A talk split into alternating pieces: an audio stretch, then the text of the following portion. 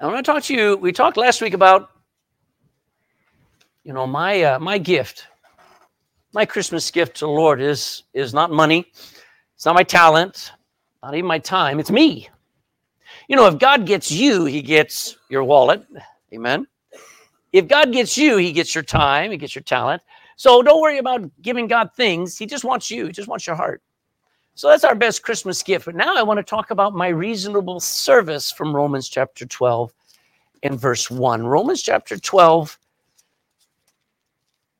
I beseech you, therefore, brethren, by the mercies of God, that you present your bodies a living sacrifice, holy, acceptable unto God, which is your reasonable service. And just stop there and just talk about what does it mean to live as a servant of God? In, in verse 1, it just, Paul is pleading with Christians that they would present their bodies for service, that they would say, Here am I, use me. And I have to tell you, I love serving the Lord. I love being born again. As I told you last week, I wish I could get saved again and again and again because I enjoyed it so much.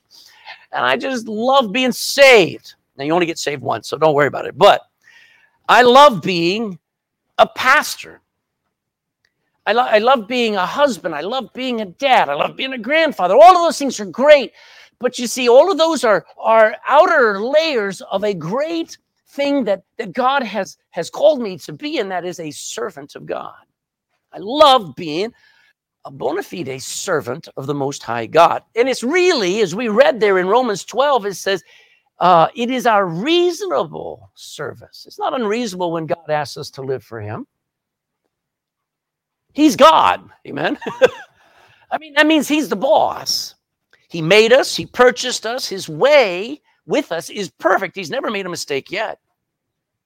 So when He has His way in your life, it's only going to be good. It may be hard, it may be distressing and, and, and troublesome, but I'm telling you, it is always perfect. It's just right. It's exactly part of a bigger plan. His way is perfect. And, and it really, I think it's crazy to think that you could live better than following the Lord. I really think by following the world, I, I can't imagine anybody really believing they can do better than following the Lord Jesus. It's reasonable. Our greatest uh, uh, purpose is to serve the Lord. Deuteronomy, you're going to leave Romans. We got some scriptures to look at this morning. And Deuteronomy chapter 10. So in the Old Testament, there you got Genesis, Exodus, Leviticus, Numbers, and then the, the last of the first five books is Deuteronomy chapter 10 and verse 12. Deuteronomy chapter 10 and verse 12. I want you to notice four things just jump out you. Number one, you're going to see the words fear God. You're going to see a phrase called walk in his way of living or, or live his way. You're going to see a command to love God. What a great commandment. And then you're going to see a phrase that says, serve the Lord with all your heart and soul. Look at Deuteronomy 10 12. It says, and now, Israel, what doth the Lord thy God require of thee? What does he require of us? But to fear the Lord thy God, to walk in all his ways, and to love him. And here's your words you ought to underline and to serve the Lord thy God with all thy heart and with all thy soul. That is a repeated request and really a commandment throughout the Old Testament to love God, to walk with God, to obey God, to, to serve him. Why? Take your Bible, turn now to 1 Samuel chapter 12. Go to the right. You're only going a bit after Joshua, Judges, Ruth, and then 1 Samuel chapter 12 and verse 23. 1 Samuel chapter 12 and verse 23. Why? Why would I consider, why would you even talk about serving God? I'm busy working for my boss. I'm working for my family. I'm working, I'm working for myself. I'm working for my business. I'm, I'm working for my retirement. All of those things you may be busy doing, but I'm going to tell you, you need to be serving the Lord. Why? Look at 1 Samuel chapter 12 and verse 23. That's not it. 1 Samuel 24. Thank you. I wrote down 23. Only fear the Lord and serve him in truth with all your heart, that's your passion, with all your with your, all your your emotions. Don't just serve God like a robot. Tesla can do that. Serve God with all your heart. Why? For consider how great things he hath done for you. Hasn't God done anything good for you? I mean, if you're just saved, I think that's enough. The fact that he saved you from the pit of hell, the fact that he saved you from the wrath to, God, wrath to come, that is something worth shouting about. He gave us our families. You say, Well, I'm not married yet. We gave you your dad and your mom, gave you your brothers and sisters, your aunt and your uncles. He gave you your families, He gave you your health. He blessed you with every spiritual blessing in Christ when you got saved. You just don't know how great it's going to be. Listen, as a Christian, it only gets gooder and gooder because you have all the blessings in Christ. You don't, you what the world offers is temporary and it and it dies at the grave. I have treasures in heaven that will last forever. And that's what God has done for me. He's given us our sanity. If you have your sanity, it's the gift of God. Amen. He gave us his perfect word in a book that we can read in our own language. Amen. He gave us a purpose and a reason to live every day. He gives us victory over every sin and temptation that we battle with. What has God done for us? I think He's done a lot of things. So, what we need to do is we need to look into 2024 and decide that we're going to be faithful serving the Lord God. What does it mean to serve the Lord? Well, when we talk about a servant, a servant is someone who does the will of someone else. If you ever got hired at a restaurant, or if you were ever uh, hired to be a steward or a stewardess, uh, a waiter, a waitress, if you were ever hired to wait on tables, you know what your job is? To do the will of other people. They, they will tell you what they want and you're to go get it for them. Amen. That is your job. That is what a servant does. And by the way, our government was initially set up, it's not operating this way anymore, but it was initially set up so that our leaders would serve us and do what we said needed to be done that's why we still call them ministers. You ever notice that? But they don't serve us anymore. They serve their own interests. We know that. We know that they serve their own political parties and they serve their power bases. But they were set up to serve. Amen? And so we were saved to serve. I'll make that mention in a moment. To serve the Lord, let's go a little bit deeper here, means to do not just somebody else's will. Maybe you get up in the middle of the night and your child says, I'm thirsty. All right, so you go get them some water. You're serving your child. Amen. But you can spend all your life serving people and serving organizations and serving yourself, and you miss serving the Lord. To serve the Lord is to do His will instead of our own. It is not a vocation, by the way. Some people say, oh, so and so, they're serving the Lord, as if people serve the Lord and there are other people who don't. That doesn't make any sense at all. There are not supposed to be some Christians who are serving the Lord and there are other Christians who don't. Every believer is supposed to be a servant of their Savior. That's the reality of the Christian life. A, it is a way of living that makes everything you and I do moment by moment for the glory of God and His honor. Are you a chemist? Serve the Lord at your pharmacy as you serve people. Are you an engineer? Design and figure out problems for the glory of God, not just for your employer. Do it so God gets glory. Are you a mom? Serve your family for the honor and glory of God. Raise your kids to praise God and worship God and glorify God. That is serving the Lord. If you're just serving your children, you will create brats. Amen. But if you serve God as you serve your children, they'll get the idea. They're not the center of the universe. Amen. Are you a dad? Gentlemen, we need to serve the Lord at work. We don't switch off when we go out of here on Sunday morning and then for the rest of the week live like the devil and live like we want to. We serve the Lord at work. We honor the Lord at work. We honor him at home. We make him the Lord of our life, not sports, not the news, not your plans, not the past. Nothing matters except who is Jesus in my life? By the way, let me say something here worship is not passive. It's not something you do like a spectator. Now, right now, you're spectating. I'm doing all the work right now, I know. But but serving the Lord is not just sitting there watching someone else do something. Right now, we're kind of in a in a training time. We're in a we're in a, a, a time where I'm teaching and I'm feeding the flock. But when we finish and when you have opportunity, you should instantly say, How can I serve the Lord today? How can I do it? Why would I leave it to the pastor? Why would I leave it to just a few to be doing something? Don't be a spectator only. It's wonderful to sit and hear preaching. It's wonderful to listen to those children sing. But think about the fact that somebody had to get out of their seat, come up here, learn the words, and sing. That's serving. Amen? That's serving. Worship is not for spectators. You can sit on a boat and flow down the river all day long. That's not Christianity. Christianity means get an oar, go against the tide, get somewhere, rescue somebody. Because honestly, what is true here is that faith always produces actions. I gotta find out where I left off. Anyway, Faith always produces actions and it causes us to serve God with fervor. Um, the um, mm, we serve because Jesus is Lord. I actually want to. I, I actually I don't.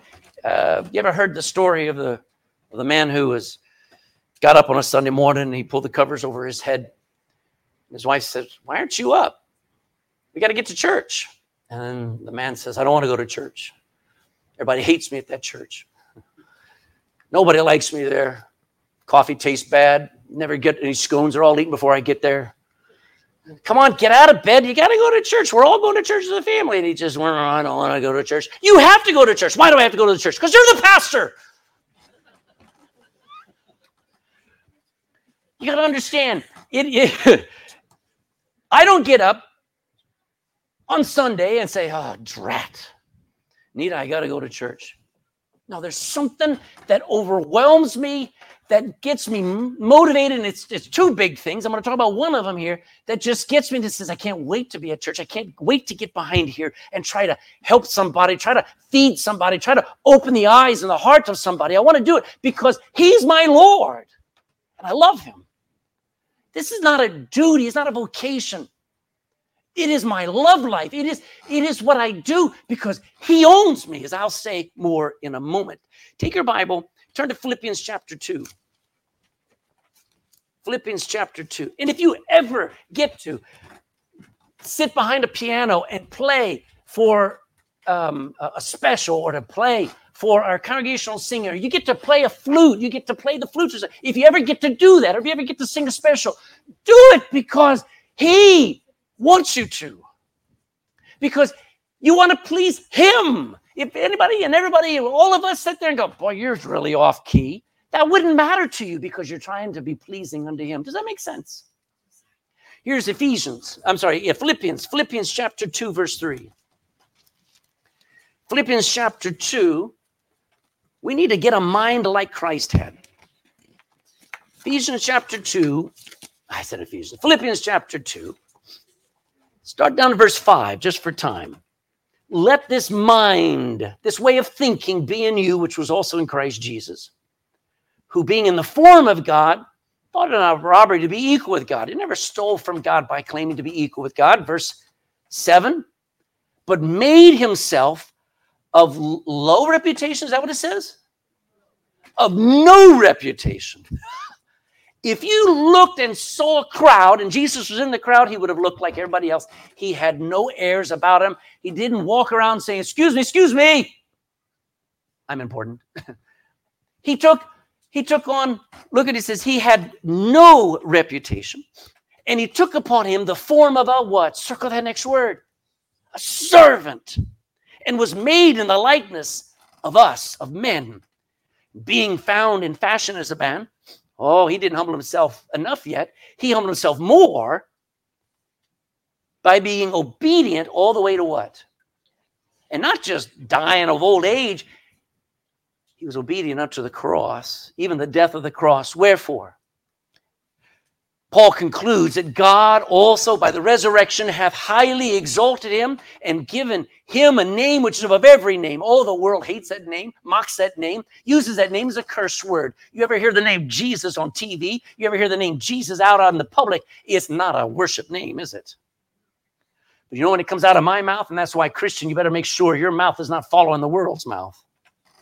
Because when Jesus comes out of my mouth, it's a worship, it is a high name. It's a name given above, above every name, that at the name of Jesus, how many knees should bow? Every knee should bow of things in heaven, things in earth, and even the devils under the earth. And that every tongue should confess that Jesus Christ, not will be, but is Lord to the glory of God the Father. He's earned the right to be called Lord Jesus.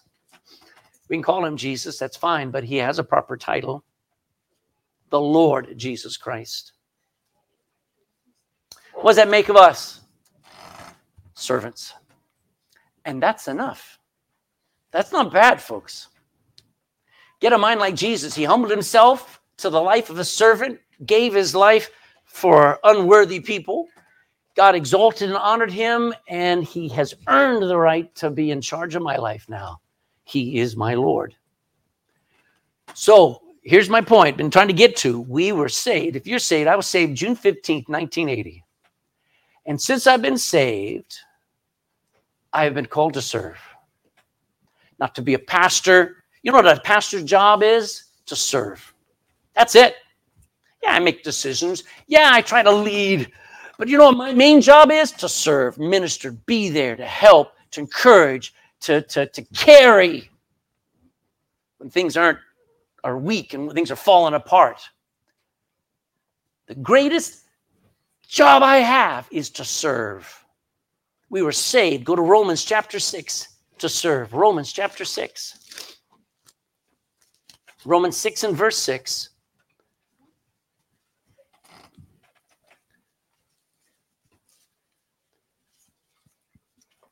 Romans chapter 6 and verse 6 knowing this, that our old man is crucified with him when he died, that the body of sin that you're stuck in right now might one day be destroyed, that henceforth we should not, what's the next word? Do you see that thing? All right, so to serve means to do the will of somebody else. And I no longer do the will of my flesh, that we henceforth no longer serve sin. Go down to chapter 7 and verse 6. Romans 7 and verse 6. But now we are delivered from the law, that being dead wherein we were held, talking about my flesh, that we should serve somebody else in newness of spirit, not in the oldness of the letter. So I no longer serve, so I can serve. Does that make sense? I've been made free from slavery so that I can be a servant of the Most High God. We learned all that when we went to Romans 6 and 7. Go to First Thessalonians. I got some scriptures for you this morning, just some comparisons. First Thessalonians chapter 1 and verse 9.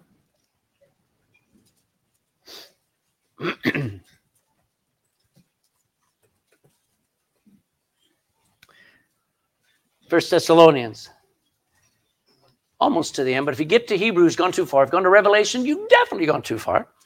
First Thessalonians chapter 1 and verse 9. For they themselves show of us what manner of entering in we had unto you. What it was like to meet Paul would have been awesome. But at the same time, it would have been a big letdown. because it wasn't his presence, it wasn't his voice or his capability of holding your attention. It was the, the life of prayer he had, the power that he had in preaching, in just driving home the truth. He said, People will tell you the kind of way we had with other people, he says, and how. And he says, Our effect on you was this the church at Thessalonica. He says, How that ye turned to God from idols. Why? To now serve the living and true God. I'm here to tell you before you got saved, you served dumb idols you served the, the, the media, Facebook, Twitter, Snapchat, Instagram, TikTok. You became servants of that stuff. You say, What do you mean? You're on it for six hours a day. Who controlled you? You didn't control it. That thing, every time you chant, I mean, the toilet has become our library. Amen. We just sit there on that phone. It controls us. You worry about what do people say. I put up a uh, put up a picture. I wonder how many people liked it. You become a servant of dumb idols. And when you get saved, the desire, the, the change is they're not the real God. They're not the boss of my life. They don't control my life. I need to serve the Lord. Go to Romans, back to Romans chapter 12. Romans chapter 12 and verse 11.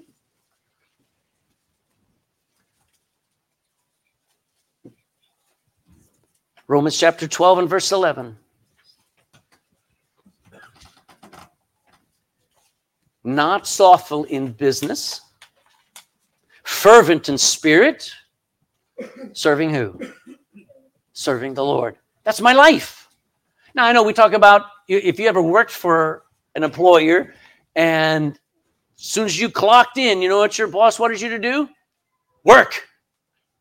Do what needed to be done and do it with fervor, do it with excitement. But who is this talking about? The Christian. And what we do for the Lord, we should do with all our heart and we should serve him. It comes from comes from Matthew chapter 20. Go back to the left, find Matthew. Matthew chapter 20 and verse 25. Matthew 20, 25.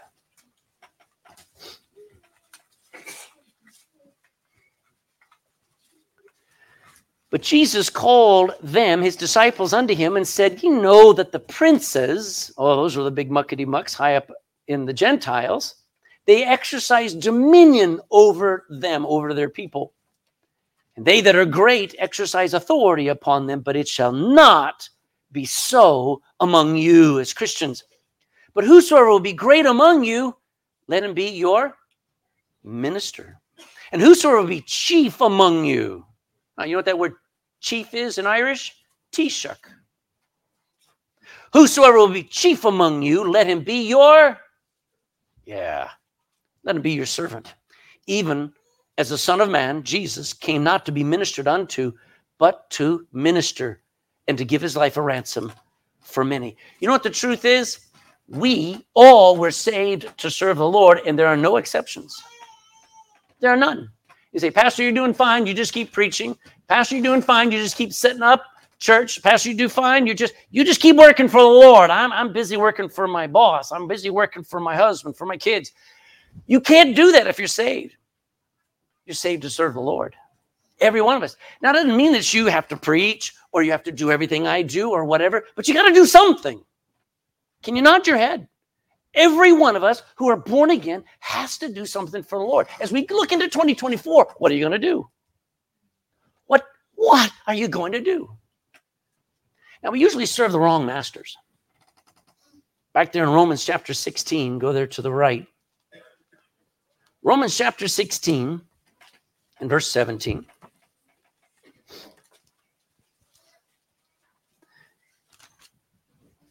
Romans 16, 17 says, Now I beseech you, brethren, I'm begging you. And he uses that phrase several times. I beseech you, brethren, mark them, identify them, notice them that cause what?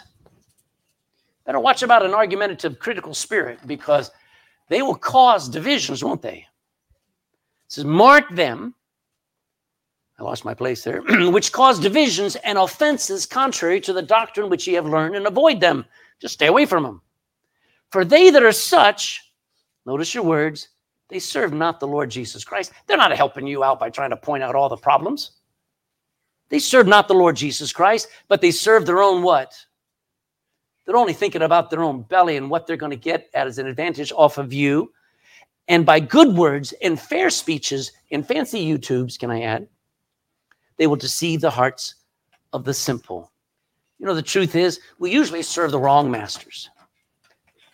Galatians 4 8, don't go there. I'll just read it. It says, Howbeit then, when ye knew not God, ye did, ye did service unto them which by nature are no gods. You know, before you got saved, you actually served false gods. Titus 3 3 says this, For we ourselves also were sometimes foolish before we got saved disobedient, deceived, serving diverse lusts and pleasures. I'm that's that's our culture. Our culture is if you're hungry, you obey your stomach. If you're tired, you obey your pillow. If you don't want to go to work, you find a way out of work. You serve pleasures and you serve diverse lusts. If something comes through your head and you want to look at it, you go do it. That's our culture. That's our nature here in the 20th, 21st century. And before you got saved, that's how you lived. That ought not to be how you live now. Amen. Living in malice and envy, hateful and hating one another. Think about all the time and money you spent on drink and drugs before you got saved. Think about that. Think about how much money you spent on entertainment and videos, on your friends and on college, doing everything that everyone else said to us was needed to be happy. You know the truth is, if you ever if you ever struggle with addiction, you were a servant of that drug or that drink. The pub owned you. They never loved you, never cared about you. Some of you have worked yourself to death for a company only to be left uh, laid off or fired. Many a mom and dad have worn themselves out serving their kids who've broken their heart. Serve the wrong master. We serve the wrong masters far too much. I wish you knew the joy of just serving the Lord Jesus. That doesn't mean you don't serve your kids. You don't serve your boss. You don't serve in church. You know, but but you whatever you do, you do it in service of God. See, we're owned now. Take your Bible, turn to First Timothy. Uh, sorry, First Corinthians. You're just one more page if you go to First Corinthians chapter 6 and verse 18. 1 Corinthians 6 in verse 18. Craig Ledbetter is under new management. I used to be, I used to think I was in charge of my life when I was somewhere around 14, 15, I don't know when it was. I got the idea to grow my hair. And so longer and longer and longer it got, and then I'd get it trimmed or whatever. But I I loved growing it out because my dad always wanted me to have short hair. And so I just wanted to have the opposite. Why? Because I'm my own man. Really, I just wanted to look like my friends, but I thought I was my own man, you know. And uh, um, when when when I got saved, no longer did my friends tell me how to wear my hair. it's kind of funny. I never went to a barber after I was about 13 years old um, because you know uh, uh, only only guys with short hair would go to the barber. So you know you found me. For about three years of my life, I went to the beauty salon to get them to do my hair and to cut it and to trim it and stuff. And that's embarrassing to say, but I'm going to tell you this: I never once thought about what am I doing in this stupid place I couldn't bring myself to go get a proper haircut till I got saved. And then my pastor, when I wanted to join the choir, I said, Can I join the choir? He's looking at this guy and he says, As soon as you get a haircut. So, guess where I went? I went to the barber. And I sat down there with fear and trepidation as he put that bib around me and he pulled out those big um, uh, hedge cutters, you know. and he smiled and he said, you really want it all cut off and made a real nice haircut? I said, Yes, sir. Just I'm not going to watch. And he cut it all off. It was scary. But you see, I was under new management. If my pastor told me that I needed to get a haircut, you know what? I didn't think he was being abusive. He just wanted me to look like a man. Amen. And you know what I did? I said, Yes, sir. And I went, I got it cut. The next week, I said, Can I join the choir? He says, Get on up here. Amen. I just brand new saved. I didn't know what I was doing. I didn't know how to live the Christian life. I just I just, if somebody said, let's do this, I said, I had a guy show up. I could give you an invitation. Uh, uh right, he, right after church one Sunday morning, he came to me, he said, What are you doing on Saturday? I said, Nothing. I'm 17 years old. And nothing really. I'm not working this Saturday. He said, Good. I'll meet you here at 9:30. We're going out visiting. I said, Great. What's that? and we went and we went door knocking and inviting kids to come out for Sunday school and I started doing visiting. Why would I do that? Because I just, if somebody had something to do, and if they said it was something that we ought to do, I just did it. Because I was under new management. Amen.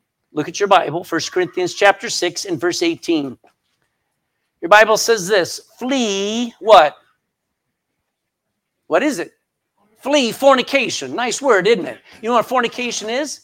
It's me living for myself. It's me seeking sexual pleasures for myself, doing it outside of marriage, doing what the world does. It says, flee fornication. Every sin that a man doeth is without the body, outside of the body, but he that committeth fornication actually is sinning against his own body. What? Paul asks the Corinthians. Know ye not that your body is the temple of the Holy Ghost, which is in you now, which ye have of God, and you're not your own? For ye are bought with a price. Therefore, what should we do? Glorify God with that same body I used to glorify rock music with, and I used to glorify all my friends with. I now glorify God with my body and in my spirit, which belong to God. So I'm bought with a price, just like you are, a very high price. Jesus freed me from death and sin and hell, and he deserves nothing less than my life. You say, Well, I'll give a few bob in the tithe. He doesn't want your money, he wants you, and he bought you. Therefore, I should glorify God every minute of my life. I'm gonna, I'm gonna give you a, a quick, easy pattern or, or in, um, ingredients for serving the Lord. Three things you need to serve the Lord. Number one, humility. Number two, a choice. And number three, commitment. Go to Joshua chapter 24. Joshua chapter 24. Right after the book of Deuteronomy comes Joshua chapter 24. Powerful scripture. In verse 15. Are you going there? I'll talk about humility for a second there. Because humility, if you're going to be a servant, becoming a servant is not, be, is not about becoming great, it's becoming invisible. That's what a servant does. You know what a, a good servant? A good servant, a good waiter or waitress is not in your way, is not hovering over you, but they're there. And a good servant is invisible, letting you get on with your life. And you see, I want God to do his will. I want his kingdom to be worked. And I just want to be invisible. I don't want any attention except what do I do next? Watch this. That's humility. But look at chapter 24, verse 15. Now, if it seem evil unto you to serve the Lord, now some people think, well, you're asking too much. Well, okay. Choose you this day whom ye will serve. Make a choice. Maybe you want to serve the gods which your fathers served, which are on the other side of the flood. They had just crossed the Jordan River a few years earlier, and it had flooded, and yet they walked right through on dry land. If you want, you can go back to the old Egyptian gods. You can serve the gods which your fathers served that were on the other side of the flood, or you can serve the gods of the Amorites. There's plenty of options in whose land you now dwell. But Joshua, what does he say? But as for me and my house, what does he say? I, I, I think he ought to say, We will love the Lord. That's a good thing to say, amen. Should we love God? Do you know the proof of your love? That you'll serve him. We will serve the Lord. You know what's cute? Look down at verse 24. After Joshua finishes his encouragement, verse 24, listen to the response. And the people said back unto Joshua, The Lord our God will we serve, and his voice will we obey. That's a choice. But there's that other word there called commitment. Go to Daniel. Daniel.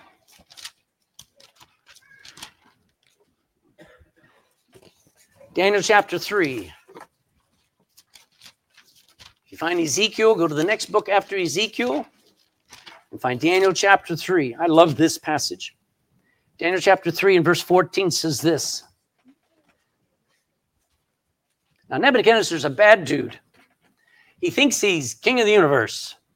He thinks he can just control everybody and get everybody to do his will. And he just says, You know, I got my gods over here, and I want you to worship and to serve my gods, do what my gods say do. And listen to what he says in verse 14 Nebuchadnezzar spake and said unto them, and who are the them? Anybody remember? Shadrach, Meshach, and Abednego. He spake and said unto them, Is it true, O Shadrach, Meshach, and Abednego? Do not ye serve my gods, nor worship the golden image which I have set up? Well, if ye be ready, that at what time ye hear the sound of the cornet, he's going to use music, flute and harp and sackbut, psaltery and dulcimer and all kinds of music. If ye fall down and worship the image which I have made, well, good. But if ye worship not, ye shall be cast the same hour into the midst of a burning, fiery furnace. And who is that God that shall deliver you out of my hands? I love Shadrach, Meshach, and Abednego's response. Shadrach, Meshach, and Abednego answered and said to the king, facing that fire, knowing they were standing up to the ruler of the world, and they said to the king, O Nebuchadnezzar, we are not careful to answer thee in this matter. We are not worried about what we're about to say. If it be so, our God, whom we, circle the next word, serve, uh, he is able to deliver us from the burning fiery furnace, and he will deliver us out of thine hand, O king. You will not win. But if not, if he lets us die in that furnace, be it known unto thee, O king, that we will not serve thy gods, nor worship the golden image which thou hast set up. What are they saying? We made a commitment when we were younger, and these are only three teenage boys. We made a commitment when we were younger that we are going to serve the Lord, and we don't care the pressure you put on us. We will not stop. We will not bow for another um, uh, power or another God. Many a young man in this room, sitting here, going through um, uh, uh, secondary school and getting ready for college. You're all on fire. You're excited about God. You're reading your Bible, and you get into college, and in two years, you're out of church and you're living with a girlfriend, and you've fallen. You have bowed the knee to another God or goddess. You know what you need if you're going to serve the Lord? Commitment. That you say, no matter how hard it gets, no matter what pressure I get on from work or, or parents or family or or anybody, I'm going to serve the Lord. Because that'll keep you sane, that'll keep you together with your family, that'll keep this church strong when we have commitment. And we forget that. Because anybody can make a decision, it's keeping it. Amen.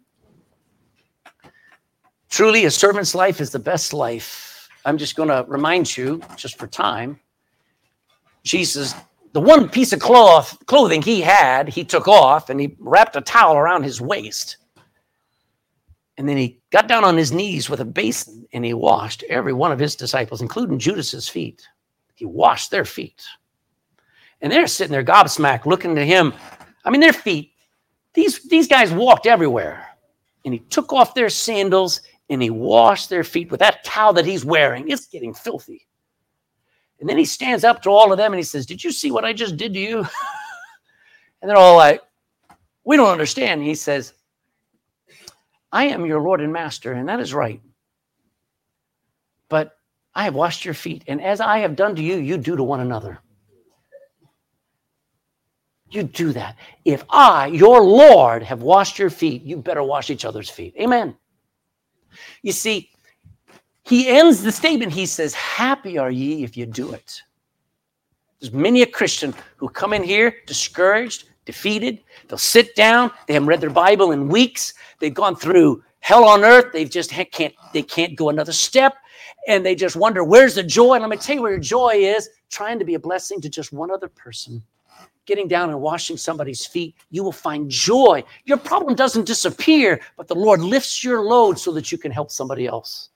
That is the key to the spiritual Christian life of walking the Spirit where you serve instead of become sour and bitter and depressed and you just die. Servant life is the best life. 1 Corinthians 15 58 says this. Hmm. First Corinthians, how, did, how does it go? Somebody help me. Finally, brethren, what servant? No, no, no. Am I right?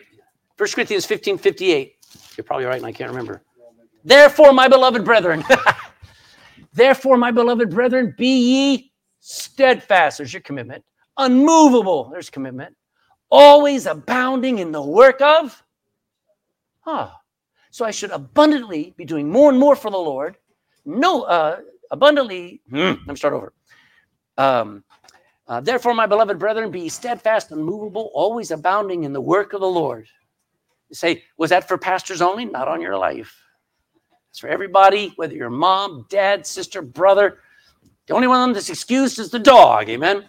Uh, always abounding in the work of the Lord, for as much as you know that your labor is not in vain in the Lord.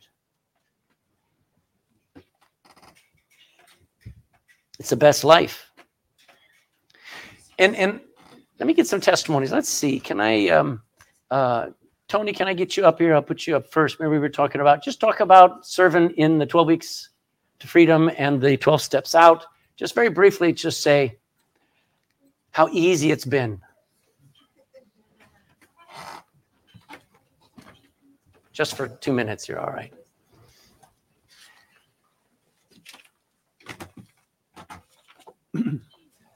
Um, I'm here since 2002. Um, I came, my background was addiction, and um, when I came here, I wasn't looking to be uh, made free from addiction. I was looking for God.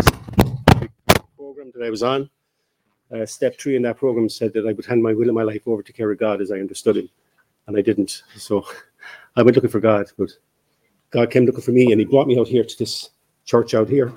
and the first time I heard a pastor preaching. Uh, he he preached a message on addiction. He said that um, alcoholism was not a disease; that it was sin. And uh, he said, if it was a disease, it's the only disease I know that you can bring home in a brown paper bag.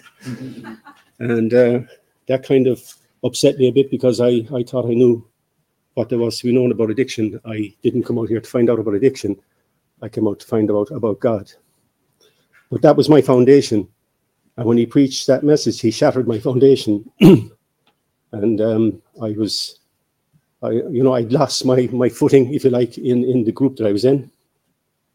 And I needed something new. But what it done was it prepared the way for me to get saved. and I, on the 9th of January, um, I realized that I was a sinner and that I was on my way to hell and um, that I needed to get saved. And from the moment I got saved, it kind of relieved the pressure that was on the inside, the struggle that was going on. I noticed that um, that was different. Um, I wasn't struggling with alcohol addiction anymore, and I was uh, attending the group that I was attending. I noticed that um, they seemed to be stuck, and I wanted to move forward. So there was a there was a kind of a, a tug between the two. I needed to make a decision. I stayed with the group for six months and I kept watching my own behavior or my own tendencies not to go back drinking or to go back drinking or that struggle kind of had left. I just wondered, was it going to stay away? And it did. So I made a decision to come over here to the church and to swing on this trapeze, if you like, and let go of the other one. And that was my freedom. Uh, there was a verse in the Bible, Galatians 5.1, which said, um, Stand fast, therefore, in the liberty where Christ had made you free, and be not entangled again in the yoke of bondage. So that's what happened. I was made free. And when I realized that, like, that I was free, I realized that, you know, I had to pass that message on to other people. So that's basically how I got into ministry here. Um, pastor pushed me in the right direction. And a guy called Leighton Kelly turned up on the scene, and I saw that what he was doing. So I felt a kind of a, a draw to uh, tell other people about the freedom that you can have in, in Jesus Christ. But there were difficulties because, as you can notice, I'm not exactly very comfortable standing up in front of people talking to them, you know, and that's that's part of the ministry. You have to get over it or go through it or whatever. Um, I still struggle with that, but also dealing with people is a big thing, you know because you're dealing with people and their, their problems. You may have freedom, but you're trying to explain to them, you know, what the difference is between sin and addiction. Uh, you're trying to explain to them that um, your problem is sin. It's, it's, it's, you know, you, the answer to your problem is not through self help, but it's through Jesus Christ. He'll make you free. And that's a, quite a difficult thing to do. Plus the fact that you're dealing with people that have preset ideas of what's right and what's wrong. Um, and you have to try and minister to them. So you have to try and understand where they're coming from. But one of the things you've got to learn here is we're studying the book of James at the moment, you know. And if you're going through all these trials, there's an unseen value in those trials. Um, God is working on you as you're working on others. And God is helping you and changing you to help others. And I think that's where the growth comes from is through just working your way through trials and trying to help people. So we've been running an addictions program here since uh, 2006, Mm. and um, COVID hit, hit us fairly heavy. It hit me personally fairly heavy. Um, the end of COVID, there was no one left in the group, and I turned up for the last two meetings on my own here, you know. And I, I said to myself, maybe that's the end of the, the addictions program here. But come July, um, I got a phone call from pastor to help somebody, and from that it has come on. We have a couple of people in the group now, so we started up again on the 21st of July last, and uh, we finished just before Christmas, um, and it kind of renewed my my commitment again to, to to to keep going forward. But I've been struggling with it, and I have, you know, I've still been struggling with this, but um, I have a feeling now that maybe 2024 would be the start again of another new program and um, ministering to the addicted again. So that's my testimony. Thank you.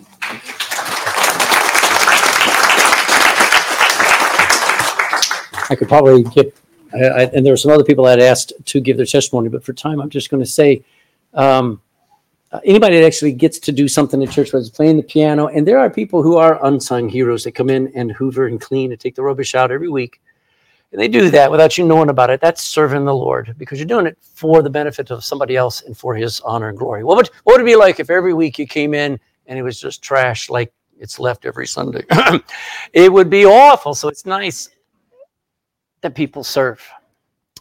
And I, I have Tony because he has faithfully gone through the ups and downs, and it's hard.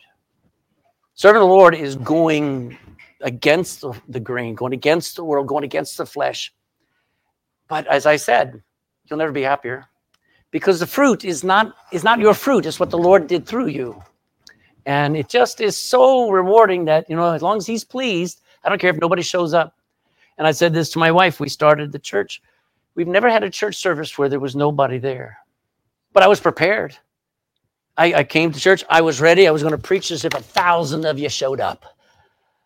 And if nobody did i was ready and i was going to do my best and that's how you serve the lord you don't go by the weather amen and you don't go by popularity.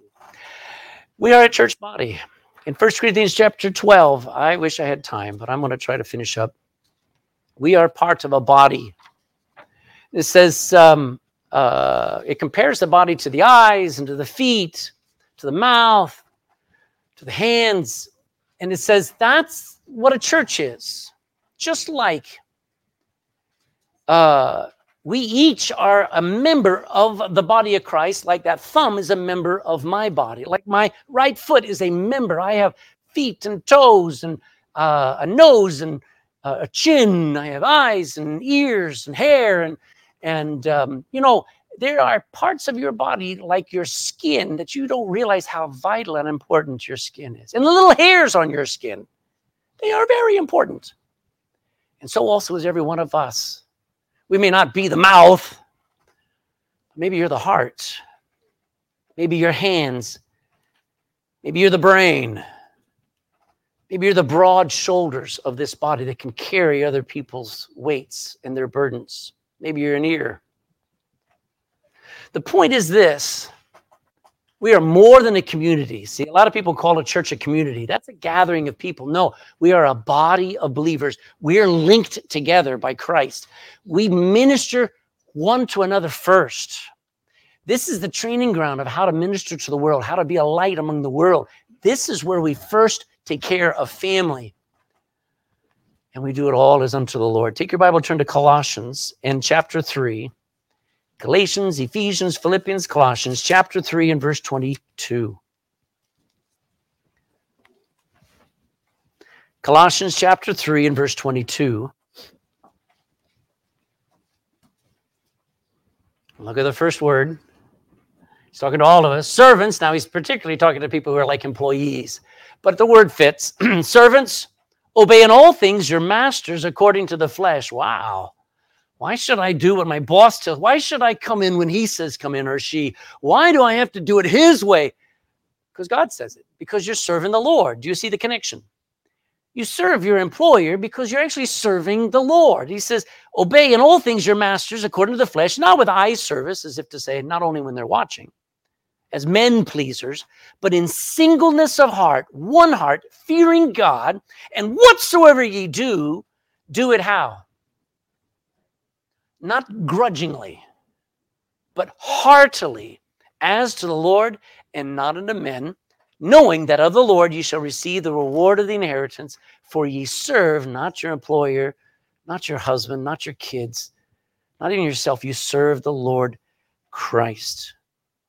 Serve one another as if you were serving the Lord Jesus. I would wonder what our homes would be like if every husband and every wife treated each other like they treated Jesus. Men would not know what to do with a wife like that. And women would lose their minds having a husband who actually treated her like he should treat Jesus Christ. I wonder if kids have a dad or a mom who's not saved, if they honor them like they're supposed to honor Jesus Christ. I wonder if our boss would be so upset at us for our work if they always saw us doing our best, fervently serving them and treating them and honoring them and not back talking them and not talking bad about them behind their back, but honoring them at work as if they were the Lord Jesus Christ. I wonder if we would save a lot of marriages. I wonder if we would save a lot of relationships. Serve one another as if you were serving the Lord Jesus Christ. Do everything for his glory. I mean, wouldn't it be wonderful to actually just do it so God gets the honor, not you? You're just invisible, you're just serving. It's very reasonable. It's our reasonable service. So, um, what do we need to do in 2024? How do we be faithful, consistent, passionate servants to the Lord? Well, let me tell you what we're going to try to do in 2024. We're going to start to save seriously for a new building because I want to grow. I don't want us to sit and just get squished and more squished. That's what we need to do. We can't just sit and wait for another building to open up. We need to go looking for it. We need to save for it. We need to start using our abilities to prepare to move and to get a better building. What else do we need to do? Hey, I'm 61 years old this next year, but this church has plenty of young people in it with strength and faith, and we do not need to slow down like I do. we need to influence our this generation with the gospel. Uh, I got saved in 1980. That generation is gone, basically. We got to reach this generation. We've got to go after them. We've got to give them the same gospel, the same work, but we got to do it with a new heart, with, with new drive. Don't give up. Let me show you a glimpse of opportunities where you could just do something for the Lord in this coming year. So it's our 30th anniversary as a church.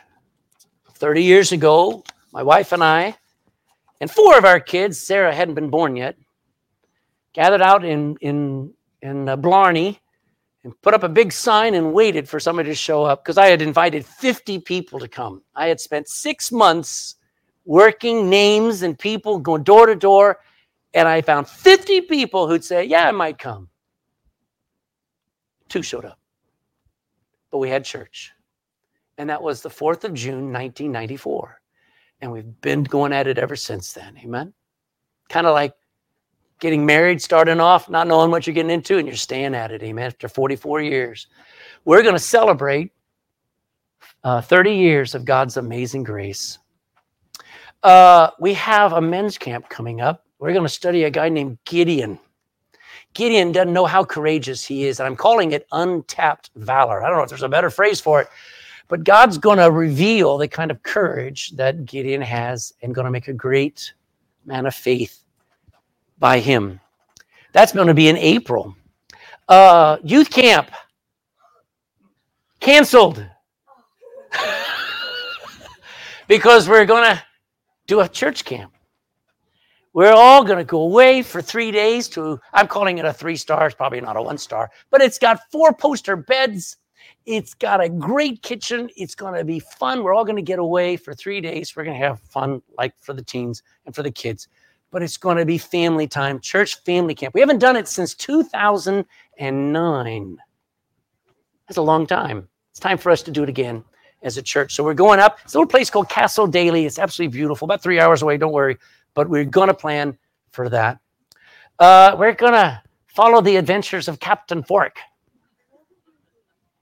He's a bad man who's going to learn some good news from the Bible. And uh, that's our Children's Summer Bible Club in August, and looking forward to that. Captain Fork, he, he, he finds it much better to have a fork on the end of his hand instead of a hook. And so you'll find out why at the, at, anyway, at camp. Bible Club. Uh, there's a whole lot more, ladies and gentlemen. Uh, you ought to get our um, uh, church calendar and see all the things. Um, we need to build a boat. I was already talking to a couple different guys for the for the uh, Bible club, but we're also going to need the boat for Patrick's Day parade. We're going to have to have one of you be Captain Fork. You know why pirates are so angry? Anybody know? They just are. And one of you is going to have to just prove it. Amen. All right. What are you going to try to do? What could you do? Maybe you could carry the gospel to somebody new every day. Maybe you could start going out soul winning on Saturdays with us or going to Cork City on Fridays. Maybe you get involved with the music of the church. Wasn't the, wasn't the kids singing? Wasn't that marvelous this morning? You know, your voice could do some marvels as well. We have an ensemble. You ought to join that. Maybe you should take up the ministry of prayer for your pastor and for the people in this room by name. Maybe you could join the welcome ministry. I love our, you know, when people come in, I know there's 47 people right at the door. But folks, let me tell you, it, it feels good to come to some place where people are glad you're here. Where somebody says, let me get you a cup of tea. Join a ministry where you're just encouraging. All week long, they just been beat up, and when they come to church, they are loved. That's the welcome ministry. Maybe you could help me go visit some people, encourage people who haven't felt like coming to church in a while. Hmm. Maybe you could study and help teach the Bible and disciple new believers. Maybe you could help out in children's church as a helper and a teacher, doing crafts and puppets. You could help me on during the week plan uh, all the things that we do every year. I do not know how to do what we do. I just get all the people together says, this is what we got to do. And we put it all together and it just works. You could be a big help doing that. You could work back there and the multimedia and the website, giving ideas, because we do have an influence. There are people all over the world who watch this ministry. Amen. Help me clean this church. There are guys who come in during the week, but on Saturday night I get here at 6:30 every Saturday night and do the final cleaning, hoovering up, because it always gets dirty. Straighten up the chairs. So we have church on Sunday. Make sure you minister to one another. Make sure you just realize there are people in this room who you were saved to serve and to minister to. Some of you are so gifted. Some of you have the ability. I mean, Brother Tony, there are some people are so able to get up and speak, but they're not doing it. So God says, Tony, it's it, it's your turn. And that's how we do it. But wouldn't it be nice if you actually could do something that you did it? The person in this room who's only a spectator and been at church, you've been set here and you've listened to me preach week after week. Remember this Jesus did not just sit in the heavens while this world went to hell, did he? He got up and he took on the form of a servant. He came down here and you know what? If you ever do serve, you will be misunderstood. You will not be appreciated. You will be abused. You'll be hurt. You'll be abandoned like Jesus was. But one day you'll walk into heaven, the Lord will say, Well done, thou good and faithful. So don't just sit there. The point is, he sacrificed his own life to save you and me who were unworthy in a time that you accepted his life for yours. Accept what he did as forgiveness because he died to save you. Have you let him do it? Say, How do I do it? Just ask him. Would you stand with me and bow your heads in prayer? And just in this moment, just all you have to do is understanding that Jesus Christ came to this world to save a wretch like you and like me. But he waits for you to ask, waits for you to cry out and say, God, if you really want me, if you really did all that for me, if you have been doing all this for me all my life, and I have never once really let it hit me until now, I now surrender. And I now ask you to save me. I prayed a very simple prayer. It's not the words you pray, it's the heart you have of God, I trust you and I want to follow your son. And from that moment, you are changed. And I pray with all my heart that you start to serve. And if you're saved now 30 years and you haven't started serving God, today's the day you need to decide I don't know what I'm going to do. I don't know what it's going to cost me to do it, but I'm going to do something for the Lord in 2024. Father, as we bow in prayer, I just commend this message to your people. And that 2024 would not be a year of just a few of us getting excited and continuing to serve, but that every member of this church, every person in this church, every part of the body of Christ in this church would get busy carrying, caring, helping, teaching, learning, doing our worship instead of just having it. Lord, if there's somebody in here who's not saved, I pray they get saved. I pray they already got saved. Now, this morning, they decided, I will follow Jesus. And I'm going to live for him. And we just pray this in Jesus' name. Amen. Grab your